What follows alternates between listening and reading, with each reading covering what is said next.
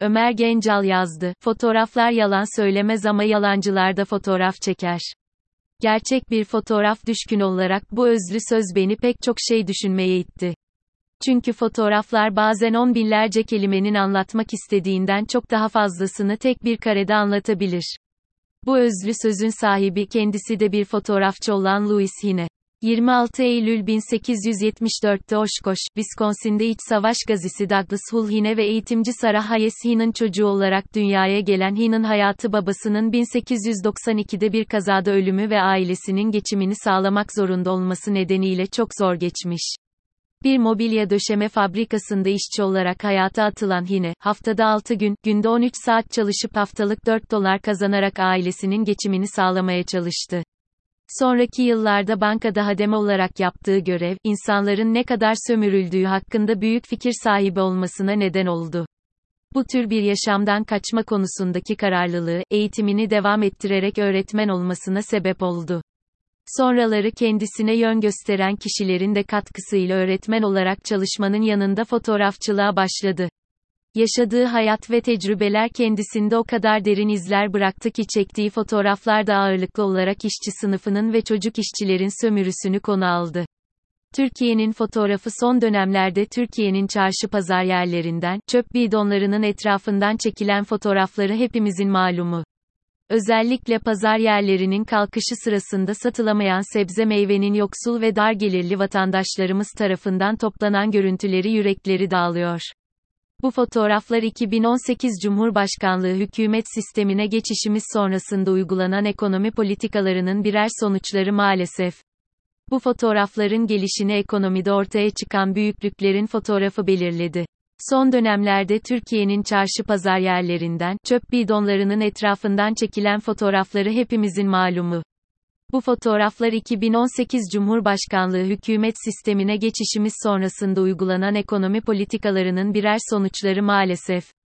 Bu büyüklükler ortaya çıkarken ekonomi yönetimi ve iktidarın en üst makamları da kendilerine göre fotoğraf çektiler ama bu fotoğrafları hep kendi ideolojileri çerçevesinde değerlendirip bol bol bahaneler üreterek gerçeklikten sapmış açıklamalarda bulundular.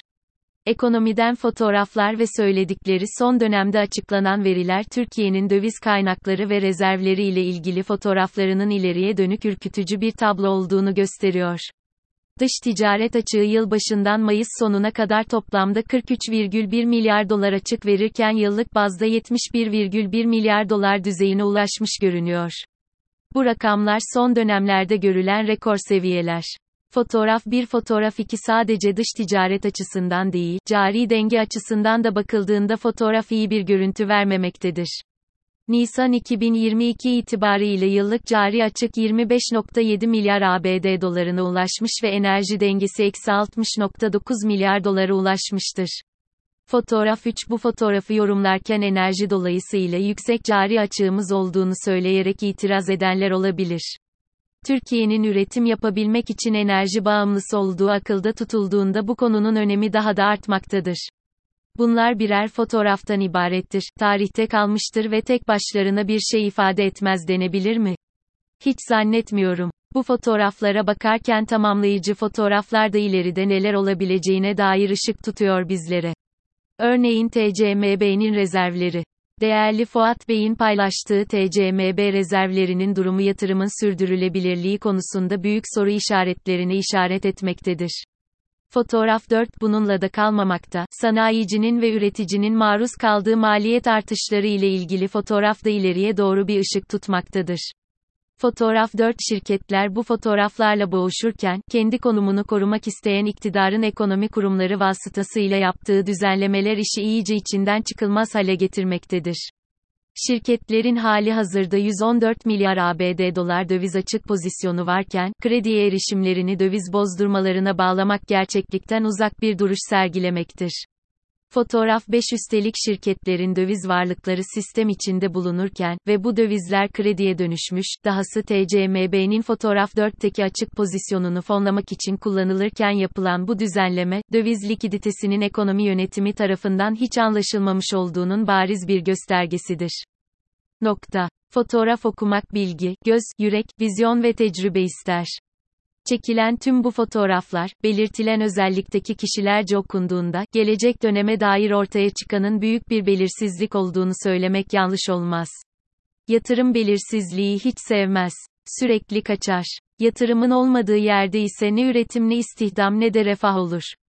Sonuçta Hine'nin vurguladığı işçi ve çocuk sömürüsünden oluşan fotoğraflar gibi Türkiye'den çekilen fotoğrafların da yoksulluğa sürüklenmiş iç parçalayıcı kareler olması söz konusu olacaktır. Bu fotoğrafların değişimi, insanımızı ve gençlerimizi heyecanlandıran manzaralar içermesi aslında çok kolaydır. Yapılması gereken tek şey fotoğrafı doğru okumayı başarmak, doğruları söylemek ve işini doğru yapmaktır.